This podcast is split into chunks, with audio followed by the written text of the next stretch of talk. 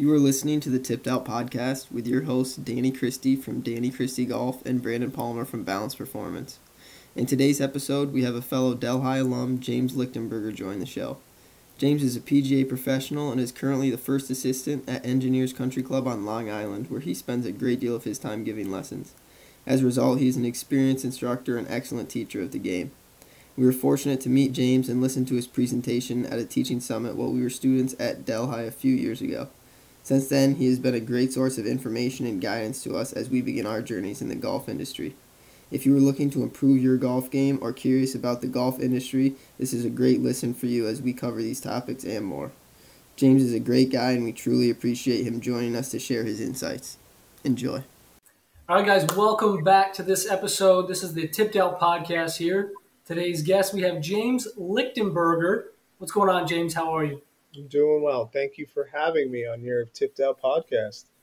Of course, brother. It's great to talk to you again. I don't know when was the last time we saw you. The Delhi Welcome Back, like the inaugural teaching, yeah, teaching summit that we kind of put together. I mean, yeah, it's probably like four years, three years ago now. Nice. Crazy. I remember the teaching summit. That was a cool thing. It really was. Yeah, I, I really like to see that, and we we'd really like to see that again. Definitely, I know the the guys there at Delhi now would really get another good kick out of that. So. Yeah, no, it's something that uh, we all have interest in. If you're interested in being a golf pro, for sure, you know, you want to get to know a little bit more about how to teach and not embarrass yourself. And yeah, definitely. You know. So we know a little bit about you, but our listeners would love to hear a little bit about you. So if you could, real quick, touch on you know your a little bit of your background, where you come from, and then kind of how you got to where you are today. So um, I just grew up. I was born and raised in Long Island, New York, in a town called Bethpage. For those golfers that kind of know that town, um, I never really played golf until I was about like 15 years old. Uh, like getting into it, you know, I never really was in the competitive side of it. I just played for fun because it was in my backyard, and you know, from there I just went into, you know, play every day, practice. I started working at the golf course, you know, when I was a senior in high school and got really into it. And I wasn't really interested in um, like going to college to do anything else but play golf. But um, mm-hmm. I found out the degree of professional golf management and, you know, we pursued that a little bit. We looked at some schools and Delhi was a good choice because of the, you know, it was local. It was a three hour drive from my house door to door. And, it wasn't as far as Penn State and it wasn't as expensive as Penn State. And so it just kind of worked out good. And I'm glad I went there. I enjoyed every year I was there. The first year was definitely tough and got better as I uh, spent more time there. And I started interning in the summer as we all all have to. And I worked at uh, town of Oyster Bay Golf Course. It was just a local muni, and I started teaching on the range and I worked camps, and then I found a demo tech job on the weekend. So I worked for Mizuno. I did that for four straight years and four straight summers in a row. I loved it, and when I graduated, I needed something a little bit bigger and better, and I jumped over to Colonial Springs for six years. Last year, I left Colonial Springs and I moved on to Engineers Country Club. Um, it was just time to make a change. I was there too long. I kind of outgrew the position and uh, this, I'm going on my second year at Engineers this year. I'm uh, re- really loving it, so it's been great. Nice. And I think I asked you this question before, maybe like my freshman year of college. And so for our listeners that have uh, heard some of our earliest podcasts, so Danny and I went to Delhi, and that's of course how we know uh, Mr. Lichtenberger is. He was an alum from there as well. He came and did some teaching summits, the Delhi Welcome Back Scrambles. Um, yeah, I remember asking you did you always know you wanted to teach um, when you started, whether it was going into college or even once you got there? I, I, I, I would say, yeah. I mean, when I worked at the range at Bethpage, there was, you know, I was picking balls, so I wasn't doing any teaching. But you know, there was always this golf pro named Ron Fiella. He was like kind of a staple at Bethpage at the time, and I kind of looked up to him. And you know, he wasn't the green country club professional. He just had he had like a little bit of a you know, a, an edge to him, which I always liked about him. And he was like the people's pro, you know, he was like very relatable of an everyday life. And, you know, for those who play Bethpage, it's, you know, it's like it's not like country club ish. You know, people playing jeans and you know, it's like very like welcoming. And Mhm. uh, I was like, you know, that job looks pretty cool, and I kind of just went that route. You know, it was really interesting. I just loved golf. I was just such a golf like I had golf balls in my head as a kid, like you know, as a hmm. as a you know an older kid, and I just loved Yeah. any chance that we got to go hit hit a few on the course or hit it in the range. I lived at the range in my internships at night because we had lights on it. I would go back after work and like 13, 14 hours, go back to the range and hit hmm. balls. And, you know, I just took to it. It just was like my zen and happy place. You know, it was nope. You don't, you know, really think about anything when you're playing on the golf course. Yeah. You know, it was great for me.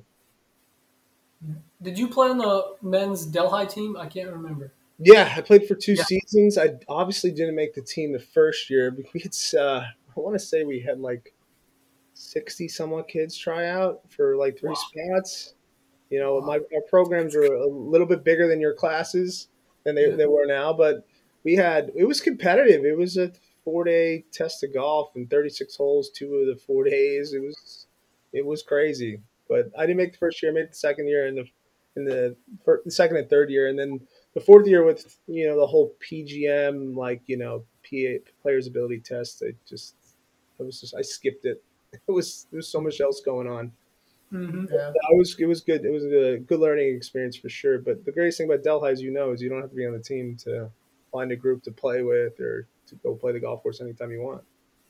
Definitely. I remember just speaking from experience, it was it was cool um, playing that tryout at Delhi. It was really the first like four day event I played in, which was kind of Yeah. I just thought there was definitely a little more pressure there, but it was just it was a cool experience for sure. The funny part, did you feel this as well? Um, for me, I don't know whether it's coming from hockey or maybe I was just young and foolish, but there was such like a chip on my shoulder when we were playing those rounds. I just remember looking at all the other guys and just wanting to beat them so bad and like not liking a lot of them. And I mean, we didn't know them yet, right? It was the first couple of weeks That's of good point. Yeah, for sure. yeah, and then I felt like the opposite. I didn't have really chip. Like yeah, everybody feels like they're the big fish in their small pond at home. You know, like you know, like I'm the best player on my high school team. Like there's no way I'm not making the team. Then you, then you go out and you see what you can produce, and you're like, Jesus. I mean, I'm not that good. Yeah. Which is, which is, which is, I think, as a human being, it's that's like everybody goes through that, no matter what you do for a living. You know, you know, you think you're, you know, all of this stuff, and you know, nobody can tell you, you know, what to do, and and then you know, it's funny, like you said, you go in there and you don't like anybody. You have this like Yeah. right away. You're like, I'm like, who's this guy?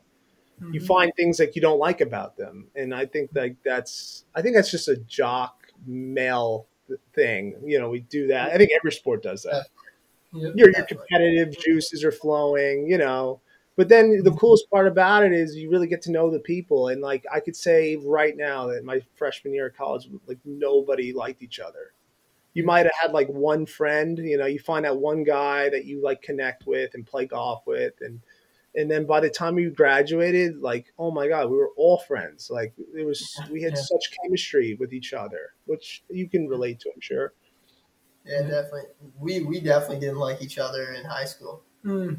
No, yeah, Danny and I played head to head against each other many times, and I can count on one hand the amount of times I beat him in high school. It was a almost a one sided rivalry. Um, but yeah, that was. It, it's always nice to have people that push you and uh, you know just kind of get you to that next level, and that's really what the team became for us was just us competing against each other, and that it felt really cool because we'd go out there and try Yeah. to beat each other in the course, and it, it worked out well, and we ended up winning a good amount of things in tournaments, and it was a great time looking back. Let's uh, let's jump back in, and I got another question for you. Um, Sure. What does your typical day look like, and what are your current goals? Oh my god, my typical day, man. You need you need a couple Red Bulls in you. No, but not but caffeine and caffeine and concentration. My typical day, I mean, it's changed throughout the years for sure. I mean, today my typical day is I go to work probably too early for when I should be there because I love going to work. Um, you know, I, I, I kind of settle in. I find I have my schedule predetermined weekly. I, I'm like kind of like a doctor on the schedule side of things. I make sure everything is booked in advance. I'm very like a I'm not a last minute guy, which I'm sure my members don't love about me. Sometimes somebody wants to grab me for like 20 minutes, and I'm like, I don't have 20 minutes. Sorry, but you know, so I that's why I get there extra early just in case if somebody has a question or something. But uh, you know, I'll go in. I I usually teach. I mean, I try to do four hours in a row when I get there. I mean, four hours is like my maximum concentration level. And then uh, I usually take like an hour break, and then I'll finish with four to five on the back end of the day. Now, it, it's not all teaching. Some of it could be fitting, or some of it could be, you know, like oh, I just want to see my numbers in TrackMan, or some of it's like, hey, James, you know, can I hit this on the TrackMan? I want to see what this does, but you know, it's it's it's predetermined. It's booked. Uh, my lunch break usually consists of me ordering golf clubs or answering some phones while I'm eating my lunch. So you know, it's, it's it depends. Day to day changes. That's why I love what I do. You know, but usually, you know, on the weekends it could be eight to ten hours a day in lessons, and during the week it could be a four hour lesson day with like a bunch of like tournament stuff I got to get ready for for an upcoming week or you, you name it, I do it. And my current goals, my God, my current goal is definitely to be a head professional. I would definitely want to be one you know, this whole lesson thing is awesome, but you know, I don't think it's you could do this forever. You know, it's it's exhausting. You know, um, I just love being around the membership. I love the camaraderie between the professional staff and the members. You know, you become like a part of their family. You know, you get to know their kids, their wives, their you know everything about them. The, you know, what colors they like, what bags they like, what clubs they don't like you know, and you really, you know, you take it like as a, you know, they become like your friends. And that's what yeah. makes it so hard to move on to a different club is because you get so attached to the people that you work with and it doesn't become like, you know, it become doesn't become work. It becomes like, oh, let me go in early and let me see like, you know, Jack, he's my best friend. I want to I want to catch up with him, see how he's doing. Let me watch his game. So my current goal is definitely to be head pro. I mean, not yet. I love what I do uh, director of instruction. You know, I I always wanted to do that, but at the same time, I want to be a well-rounded individual in the golf field, and I feel like I can. I am well-rounded to begin with, and I'm going to become even more well-rounded. And I don't want to focus my energy completely into something. I want to focus it into a little bit of everything. I love the merch side of it. I love the club side of it. I love the uh, travel pro am side of it. Like just every bit of it. The tournament side of it, I don't love. I've mm. learned to love it a little bit. You know, it's not my favorite part, but in any job, there's always something that you don't like to do. Um, you know, it depends on your boss. I mean, obviously, boss is definitely key. It makes your job a lot more fun. Yeah. But yeah, that's my goal. Nice. Well, I have two questions or two pieces to that. So the first part, when you were talking about your day today, you said you go in early in case you know people as golf professionals we get pulled in a lot of uh, directions right and so yeah were you always able to kind of be your own boss in a way of having structure and being able to tell somebody no i don't have time were you always that way or is that only kind of in the recent years you've been able to kind of choose I, when you have time yeah i mean it's not about choosing uh, that you don't have time. It's just that you don't have time. You know, I mean, it's. I mean, that's a great question. I mean, I always, I am always there to talk to somebody if they have a moment, even if I have to wait five minutes. Like my one o'clock's here, and this guy needs me for like five minutes. I'm more than happy to talk to him for five minutes and maybe be five minutes late to his my lesson. You know, that happens all the time. I walk down a hallway at the club you walk down a hallway and somebody's going to grab you with something, whether I'm going to the bathroom just for a break, and then they're like, "Hey, mm-hmm. James," but but I think that's what I love about it. I mean, as weird as that sounds, I think like you mm-hmm. feel like a celebrity at the club. You know, you yeah. really do. You really do. You really feel like, you know, you, I be, I'm like a, on a one name basis. I'm like Madonna, like James, James, James. Like so, yeah, yeah. It gets annoying at the same time because you know you're busy and you know you got to catch up to something else, but yeah. yeah, I love it. Any members named James got to go. There's only one yeah. there's no Jameses at the club. You know, I mean, like yesterday was our opening day, and the I mean the range and our putting green are situated in the same spot, and like I got finished up at like I want to say five ish, and like you know I'm I'm shot. I mean I'm dead. Like five o'clock, I'm shot. I got there at eight. I mean, I had seven in a row yesterday, and Oh. and then like when I'm get I get I am taking my TrackMan down and my bags back with toys and putting it on the carts, and like everybody's screaming my name in every direction. Like, you got five minutes, take a look. You know, like, you know, what did you do here? I'm like, we just opened, guys. Like, relax. like, I have the whole season ahead of us. Yeah. But you know, the excitement. You know, you know the excitement that you, we have, like oh, opening day, like we're oh, we can go play golf again. Like it's so exciting, which I love about it. Definitely. That's the perfect little segue into my second and final question with that piece is you kind of answered it a little bit, but have you always worked at a member facility or have you had the chance to teach more public or resort? Like I'm just curious, Yeah, do my, you, res- my resume is pretty? I mean, I've done I've done everything. I've worked I worked at Bethpage. I worked on the pro shop side, on the range side, outside, off side. Bethpage doesn't really have a membership side to it. I've worked at a, another Muni, a little bit of a, a higher end Muni, uh, like $150 to play around. So that was like a little bit more clubby, meaning like you'd see the same people. I've worked at a resort private in Florida at the Polo Club of Boca Raton. That was ridiculous. That was like 700, sorry, excuse me. Like I want to say more than 700. There was 1800 residents on property. So Wow. Pretty much most of them were golf members. You were become you it was like more of a number there. I mean, I've done I did some teaching there, not really private instruction. I was more of like a seasonal assistant. And then I worked at Colonial, which was privately owned, and but it was member driven. And then now I'm at a privately owned ClubCorp facility, which is it was a member. My club I work at now was a member member owned club, but now it's uh, owned by ClubCorp. Oh, cool. Yeah, Uh, so a little bit of everything. Uh, question out of your last answer. Um, you, you talked about how you know you want to become well rounded. Currently, you're in a director of instruction role.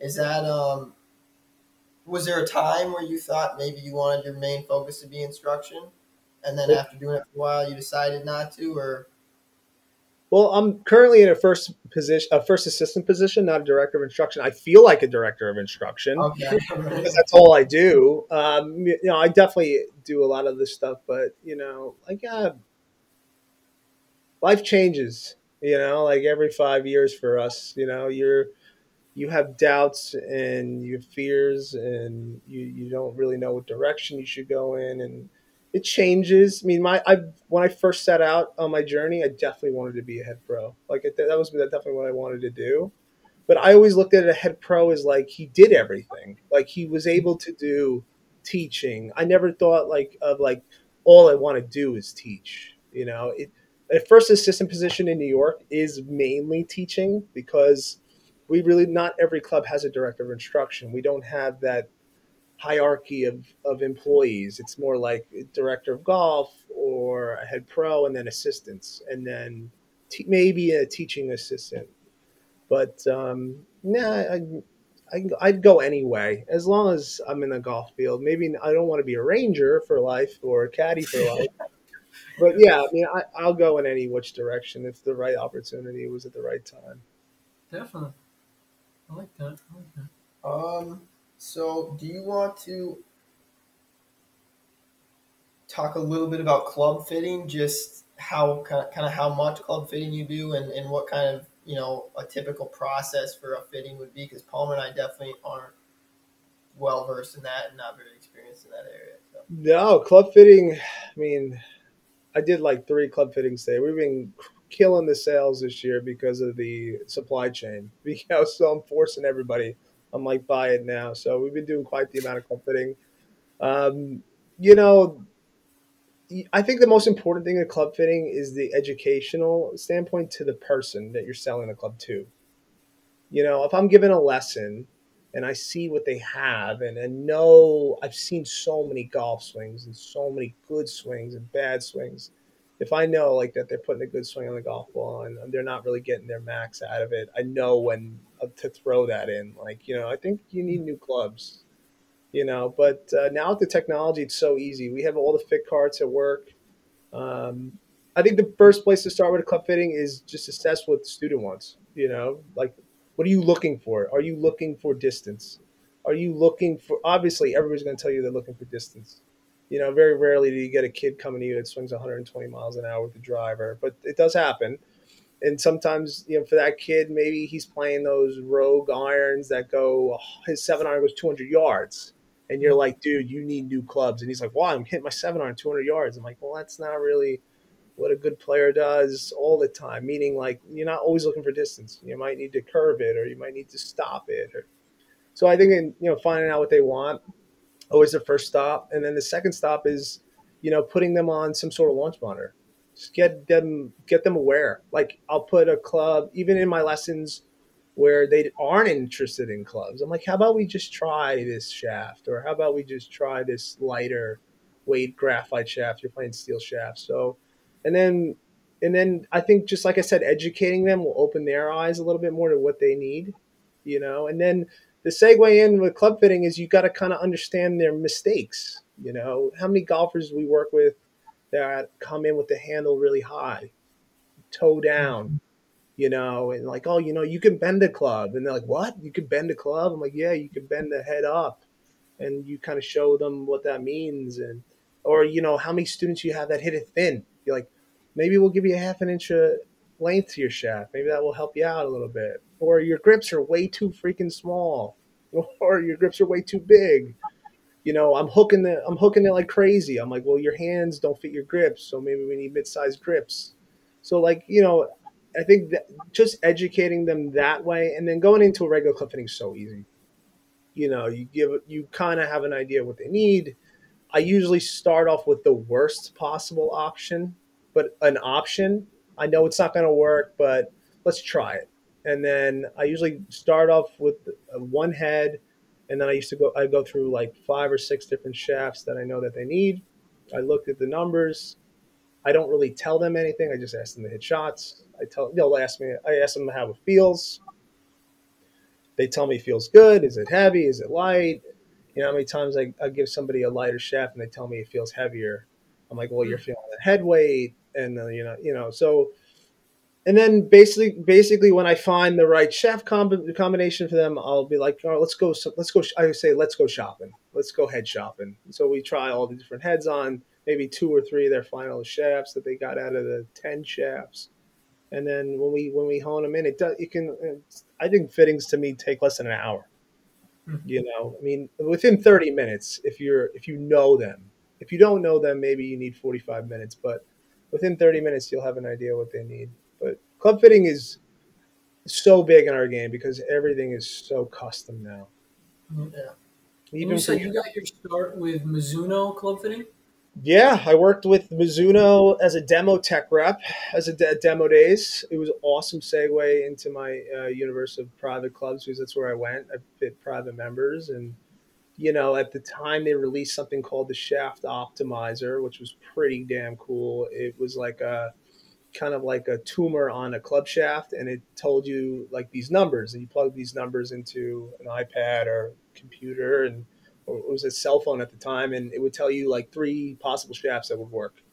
I measured it by like the kick of the shaft, the, the way the toe came down on it. They still have it. They made it better than it is now, but that was like a really easy way to pick the shafts out without using a launch monitor. You have them take five swings with this shaft, and you take the numbers. And they trained me. They sent me to Norcross Georgia, and I went to the factory, and they were very well known for their three day turnover times and getting clubs out. It's a little different now. Now you wait sometimes six months for a set of clubs, depending on the shaft or the grip or yeah. But that was a great way introduction, and I made so many mistakes, you know, and you know you just don't know. You got to make mistakes to get better. There's nothing wrong with that. And the members, you know, they they buy so many sets of clubs in their lifetime that maybe they'll find a set that works, you know, up here at least. But you know, so many people have the wrong bounces and their wedges. And, you know, I had a guy today, for instance, he's like, I hit every one of my wedges fat. I'm like, okay, let me see your wedge. So I look at his wedge and he's got like eight degrees of bounce. And like, I'm like, I'm like, dude, you have no bounce. He's like, what do you mean? I'm like, I'm like, you know, I give him like a 14 degrees and he's like, oh my God, I can't hit this fat. you know, and, and I think it's just, I think they're just, depending on where you work, I worked at Colonial Springs. Colonial Springs was probably one of the best memberships I worked for, meaning is in golfers. They were good golfers. You know, they were really good. They were competitive. They, a lot of them hit it as far as I did. It was embarrassing. And then, you know, you know, and they would shoot, you know, if they had a short games, they probably could shoot what I shot. You know, they just didn't have their, you know, short games. But now I'm at engineers and, and these guys are a little bit more blind to what maybe they should have, or they never mm-hmm. really had a pro that was able to spend time with them on track, man. So I, I you know, just giving the service, that's all I'm trying to do. Just showing, educating. That's so important. Yeah.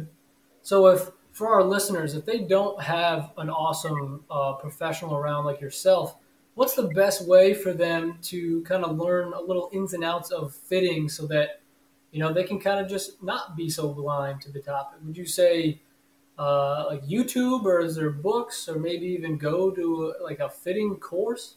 Yeah, I mean, nowadays I think it's so easy to find a, a to book a fitting. You know, like finding a PGA professional is pretty easy too with all the website stuff. But you can find a fitting. Club Champion has great fits, and you know, maybe I don't believe in their price structure. You know how crazy expensive things could be, but but you know, again, everybody's trying to make money, and it's a business. And but yeah, you, you, YouTube's good. I think YouTube is good and bad. Like mm. I don't believe in all this stuff I see Right. You know, again, it's so general. Like everything you show on YouTube is is obviously content. Like just could be good content, it could be bad content. There's a lot of bad content out there, and there's a lot of good content out there. But the person who's looking into it is just trying to fix what they're doing wrong. So like if you got a guy who's chunking a wedge, he's gonna go on YouTube and be like, How do I chip? You know, and and then maybe not even look up that bounce video or like but i think the companies are getting really good with like educating people with commercials and like you know and all these like you know pros going to hit all the clubs like i think max homa did this thing with titleist and he hit like every club the t100 the t200 the t300 and you and you saw the difference in his numbers with one with the same swing and how different these clubs are for him or shafts so i mean i I really do recommend that you definitely go to some sort of specialty fitter. Just if you're really into the game and you're going to spend that much time doing what we all love to do, definitely spend yep. some time do it right. And how about one step further? What about for uh, young up and coming professionals like ourselves that want to get a little more knowledge and we don't really want to trust the uh, possibilities of the YouTube not being as intricate as we'd like? Is there um, a certain brand or company that you'd recommend to go to that we could either be certified in or that have some information? There's there's all universities online now. You know, Callaway has a you know Callaway will send us Callaway University, and you can go online and get certified. And Titleist has their Titleist you ball you know university with balls and and what each ball does and club does and uh, all these companies have avenues to become better, without a doubt. You know, you could you you and also I think the best thing is just trial. Just take it out yourself. You know, take it out yourself. Mess around like with a you know a stiff shaft and a regular shaft. See what it does. What does an extra stiff shaft do? You know, but once you get into it, you kind of know what the colors on the shaft mean, high, low, in the middle. You know, Net Callaway's fit card, they like label everything like mid mid trajectory, low trajectory. So you can really you go into it somewhat blind, but do it to yourself, fit yourself. Best way to do it. Perfect. Sweet. Um anything more with fitting? Yeah, I just want to kind of ask is fitting something well I'll just leave it a little more about how do you with with a typical student do you combine fitting and instruction slash education as well as maybe fitness um, into a lesson or you know fitness is definitely i mean the better golfers are definitely more into fitness than the the twenty somewhat handicappers. Yeah. It depends on you got to know your audience. You know, you got to know their budget. You know, budget plays a huge factor. We're not cheap anymore. It's not like five lessons for two hundred dollars. It's five lessons for almost you know close to a thousand in some cases for certain people. Mm-hmm. So you know, the fitness. I think screening the body is super important. Like I know Danny, I know you're into like Mike Adams and all that stuff and how the body works, and I think that's important. You know for sure. But you got to also again, if you know your audience and you know if you're in a lesson with somebody who physically can't make a move you got to come up with something on the fly. You got to just go with it. You know, some of the things that I catch saying to my 10 o'clock lesson, I would shoot myself if I said it to my 11 o'clock lesson. You know, but you got to know every time you teach somebody, you're teaching four people because they're going to go out and tell their threesome that, oh, James told me to try this with my wedge. And then they're all going to try it. And then they're going to go, oh, that sucks. That doesn't work. You know, he doesn't know what he's talking about. And, but, you know, again, everybody's so different. The body, in fitness wise, I think most people just have to get out of get off their desk and just move. You know, it's not. It's pretty easy. I don't think it's like you don't have to be tired. You know, just get up and move. And people don't move. That's so true. That's really it. I mean, fitness wise. Yeah. Awesome. I was just curious to see how, because I've Yeah. been waffling back and forth, and you see, you know, you hear a lot of things. Well, you guys are you guys are super um, super ahead of where you should be. You know what I'm saying? You guys are really educated in what you guys want to do in your careers, and I think that's awesome. And I wasn't like that. Absolutely not. You know, I, I obviously wanted to be good. I mean, I just wasn't. You know, you guys speak to so many different people, and Brandon, you work at a facility with these top teachers, and, and Danny, you know, you you're you're reading all these body mechanic stuff, and and you just got to take what you want from it and what works and you know i'm i'm a big hands guy. I feel like everybody can do something with their hands. You know it, it they might not be able to do it every time but i think it's you got to find something that relates to them. You know i mean i tell people all the time my biggest thing with chipping i always tell everybody go what do they say when you hit a nice chip on the ring you know your foursome says they always say they say nice touch. They don't say nice turn. You know, mm-hmm. I said you got to use your hands. You got to, you got to, you know, you, you can't just use your whole body all the time. You know, so you got to connect with them and make it like very, you know, and have them see these like ways that you could teach and they, what they could take and pull from it. Yeah. And so, with that being said, do you have a teaching philosophy, or are you a, for lack of better words, a method teacher? Or are you pretty individualistic? Yeah, I'm just James Lichtenberger, man. I don't have no methods. I mean, I'm just I just go with the flow. I mean, like I said, what I say to my 10 is not going to be what I say to my 11. In some cases it is. You know, you never know who you're working with. I mean, the first question that's so important to me is if you have any injuries. You know, because like right away. And then I have a philosophy about body types.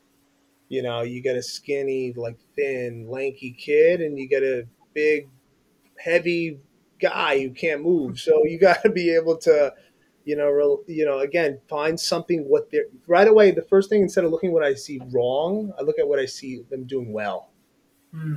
I'm like, wow, this guy, this guy's got fast hands, or this guy's hands don't move at all, or or this guy's six foot eight and he swings at hundred miles an hour. And you're like, this kid probably swinging 150 miles an hour, and you just think to yourself, and like you're like, well, what's not working now? Like, so what they're doing this well, but this guy's not hitting it that far. This guy's hitting it left. This guy's hitting it right, and you just try to find what they're doing really well, and then I just try to improve what they're doing well. I mean, instead of trying, and then you know, sprinkle in what, and you got to know your students like longevity. Is he going to be with you the whole year? Is he going to spend all this money to get better, or is this guy just looking for a band aid? Is he looking? And I tell them that I say, you, I go, you a band aid guy? You want a band aid? Are you going to go play today and you want to play good, or do you want to like actually fix this? And they'll be like, I need a band aid now, but I do want to fix it. So you know, I'll be like, well, all right, I'm going to show you something now. It's going to hopefully work. Might not, but mm-hmm. then we got to fix it, and Yeah. we go from there. It'll work for 14 holes today. and then you can- Yeah, they're like, yeah, I played, I hit, you know, hit the driver good in the first four holes, and then it went away. Yeah. So you know, I mean, you're also as much as they love you, they can hate you. They're like you suck, like you screwed me all up, and Yeah. and I used to take that to heart. I really did. I was like, if I was like, I felt terrible. Like I was like, oh my god, this guy. Like three guys came in today, gave three lessons, they all play bad. You know, and and that, it happens. It, you're not. I tell them, I'm like, I'm not magic. You know, I just I can I know what you're doing wrong. I just you got to work on it. That, that's so true, man. I mean, that's I see that day in and day out. Danny just had this. He and I just had this talk. I just came back from uh, a tournament with some of our junior students down in uh, Palm Beach. I mean, man, we work on things day in and day out. I mean, this is a year-round, every single day, six days a week academy, and they're junior golfers, right? I mean, they go right back to their old habits. They make the same mistakes. We do pre, post round analysis. I mean, it's it's very in depth and still they make mistakes and you know our, of course our instruction is correct or everyone makes mistakes but it's always you know with good intentions it's just very difficult sometimes to kind of not put that weight on yourself and just kind of let it be known that it is a long process and they're just juniors or it could be anybody but eh, that is a tough concept Yeah, no, Danny, have you had any experience in your time with like stuff like that where people struggle? Oh, so I was just gonna say, I think that's my biggest like. It's what pushes me so much to want to be able to give great lessons to everybody because, like, as great as it feels to see someone super happy with helping them and it, both people feel great, I feel just as bad when I'm like, geez, why can't I help this person? So, Sometimes you got to just kick them in the butt too. Like you know, like I have I have guys that like I see him hit balls in the range, and I'm like, why are you at 16? Like what what are you doing? You know, you got to be the, the not a teacher is so much more than good instruction. It's it's a good friend. It's uh it's a person that they can confide in about maybe their insecurity on the golf course. Like you know, they're embarrassed. A lot of these guys. Yeah. Yeah. So you got to be uh, like welcoming to what maybe they come to you with. You know, sometimes they're intimidated coming up to you. Like like we, you know, I'm I'm lucky and fortunate enough to work with not only myself at the club, but there's two players. Uh, Andrew Svoboda, he's on the PGA Tour for two years, and he's now at, you know off the tour. He had some Korn Ferry status, but anyway, he's a hell of a player. He was on the tour. He played against the best people in the world, and and then my other teaching pro that's there, she comes from Florida. Her name's Jean Bartholomew, and she's so talented in in the golfing. And these guys know what they do on the golf course, and they do it well. And they might not be the best at telling you what they do well, and it's just you know they just do it. It's it's like an instinct for them, and that's why they were are where they are. You know, and and to, for as a member to go up to a PGA Tour player and tell them like that, like I'm shanking the ball, it, like it could be embarrassing, you know. And you if you have that personality where you're like, well, I shank it too, like get feed, you know, tell me your insecurity, like we'll, we'll fix it, we'll work on it, we'll do it at when the range is empty, we'll do it around the corner of the range where nobody sees you. Like they're embarrassed sometimes to take a lesson, and then. You know, I always make it a point that I teach in a, on a private area on the range because a lot of people don't want to be seen taking a lesson. Yeah. You know, it's Yeah. amongst their friends. They're like, well, you know, I keep getting shit from my friends that they tell me I'm taking lessons. I still stink. You know, so they want to take them in private. Like, is there anywhere I could do it around the on the golf course or do do it away from people? So, you know, it's it's it's intimidating for a student, but teacher is so much more than just good lessons for sure. Yeah, that's why I'm most grateful for my opportunity at this academy because it's it's so much more. And my boss, our director, said this is a you're a golf coach, right? You're not a golf instructor, and that that to me was a big difference. I mean, these kids are international students and they're here mostly year round, and you know they're missing their family. They got school, they got boyfriends and girlfriends, they got you know all the troubles and you know, I just got to teach them how to hit a little ball in between all that stuff. And so that's uh, that's perfect because that's that's exactly where my head's at too. It's just everything besides golf, and then hopefully you can just throw sprinkle that in, right? And it follows you home, and then you get the late night texts of my swing and other Yeah. problems that I got going on. It's a 24 hour a day job. It really is. That's uh, that's one lesson I've learned is uh, not to give my phone. What was? Oh, it's Oh. me. Oh, I thought there was. I'm like all a- below, man. The house is Um, going up. I, one thing I've learned not to give your number away too early. Hmm. Yeah, no, you know what? My my my fiance, she's like, you know, what are you doing? It's like ten o'clock at night. I'm like, oh, some guy needs help with his golf swing. yeah. You know, it, it is. You know, there's a time where you you know you got to draw that line between work and your personal life. But being a golf pro never feels like work. It just feels like you're trying to help somebody out. You know, but you know, you do have to be reminded. I have a, I have a strong family at home that make sure that I know that. Yeah, that's good. We always need that support system. And uh, right before we came on air, we were talking about the struggles of long days and then trying to, you know, keep our sanity while we try and play or practice golf. So, Yeah. for you, um, what would three quick tips be to a young golf professional? Usually, we're, you know, we're telling tips to golfers. Now, we'd like a couple tips on, you know, professional to professional. Get it in while you're young, for sure. Get it in while you have no other responsibilities. I mean, that was probably the biggest help for me working in Florida and playing on, in the winters and getting away and working on my craft. And, and the second, I mean, I live by this, but time management so important. I mean, I have our email I send out every week, the, the uh, Friday before the following week of my schedule, and I make sure that I have time in there to hit balls or, you know, find time to to, to get good at my craft. And then second, and then the last thing, I mean, just listen, like listen to everybody. You might not like it all. Some people like to read. I hate to read. It's just not my thing, you know. I mean, and when would I do it? You know, like I don't have any time to do it. And second of all, you know, like, you know, watch YouTube and listen to what these people have to say. Like all these top 100 instructors have great channels, and I love Mike Malaska. He's like one of my favorites. Mm-hmm. You know, I love Cuomo. He does that Cuomo expedition, and and Yeah. Martin, you know, and Martin Chuck, and and there's so many great people. And I mean, I think the most important thing, and, and I'm so lucky to be able to do it, is like going to these continuing education seminars. You know, like we have a lot in the Met section, winter education, where we're lucky to, you know, host uh, a James O, do- a short game special, and we get to ask all our questions about like how we would work with somebody and the way you guys are doing it with me. Like you're just trying to get some tidbits of, of maybe what you can take and your nuggets. That's your famous word. Right? Right. so i think it's important. You know just get a little bit of everything from everybody. And then whatever you do just make sure you work well with the team that you have at the club you work at or wherever you work i think that's so important whether it's the restaurant staff or the guys that you're working with just treat everybody like you know treat the same people who clean the toilets the same as the people that run the whole place Yeah, Incredible. Really appreciate that insight. How is James? Oh, I, I follow him on Instagram and oh his content's really cool. yeah, Yeah. he is cool he answers all my dms too which i love Really, yeah i'm like what do you i'm like how do you do that with this guy and he, he two days later he'll tell you how.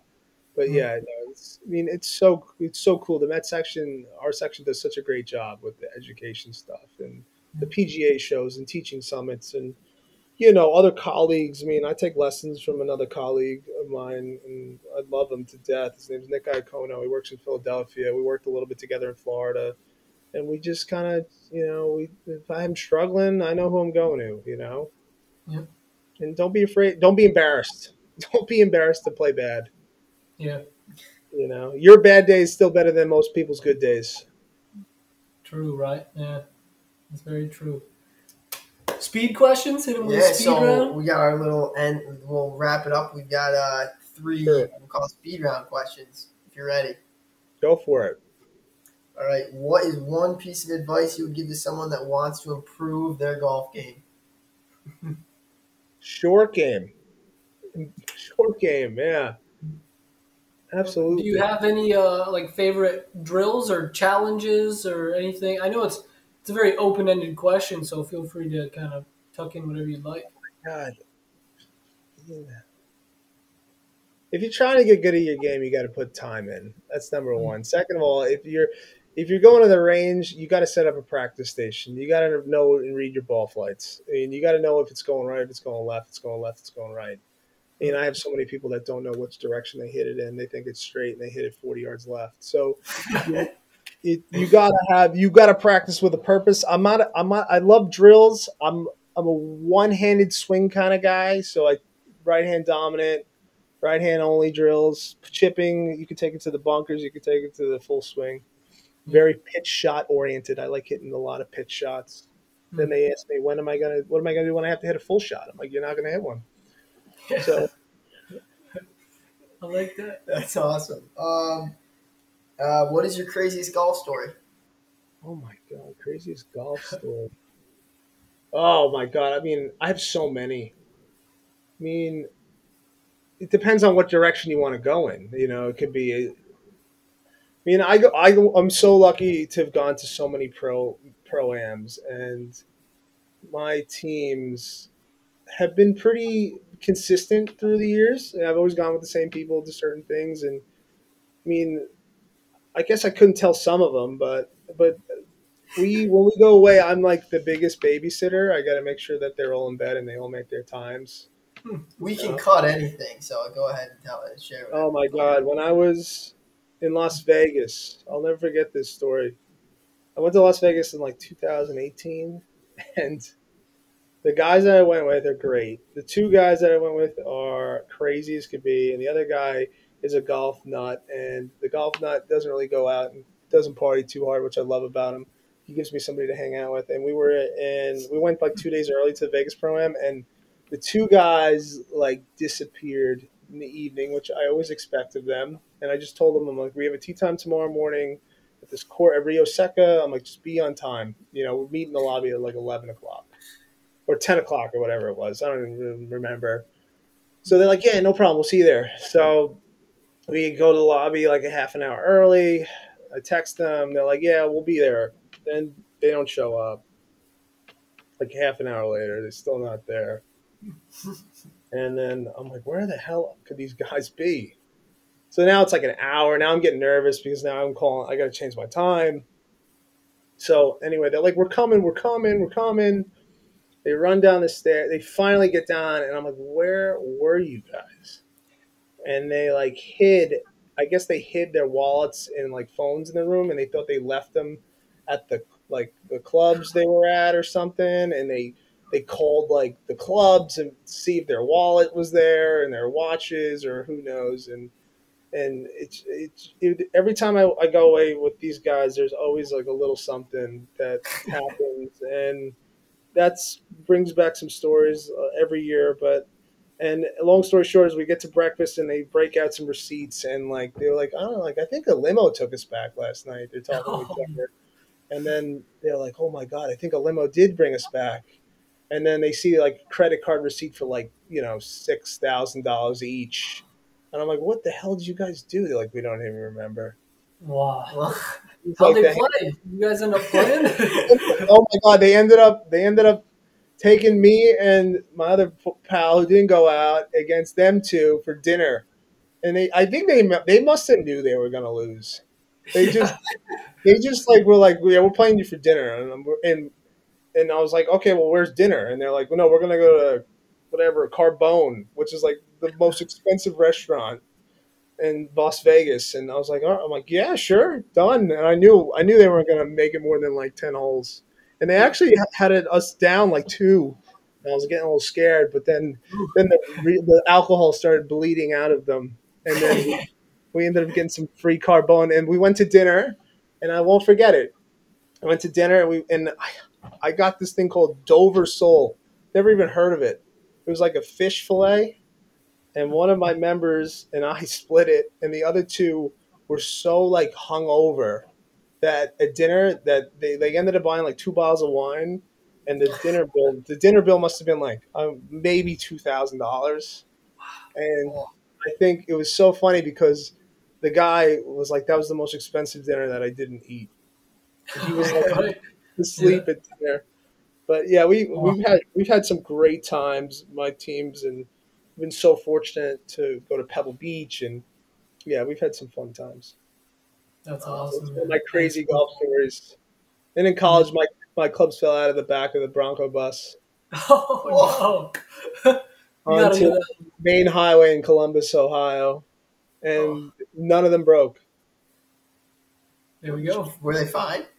They were fine. They were fine. Hmm. Those some good sticks. Yeah, I mean, I was lucky. That was pretty crazy. I've never heard of something something like that happen before. No. What uh, what brand were they? Shout out to that brand. Ping at the time, I think. Ping, Ping and like, I think it was a G10, i10 irons or something like that. Some freshman didn't shut the door hard enough, man. That flew Yeah, open. some of these clubs are on the highway. I'm like, I look back and I think, I I think, I think me and like another kid were the only two kids on the team that didn't have a team bag. Hmm. Yeah, like because we just made Yeah. a team and it was, I was like, oh shit, that's my bag.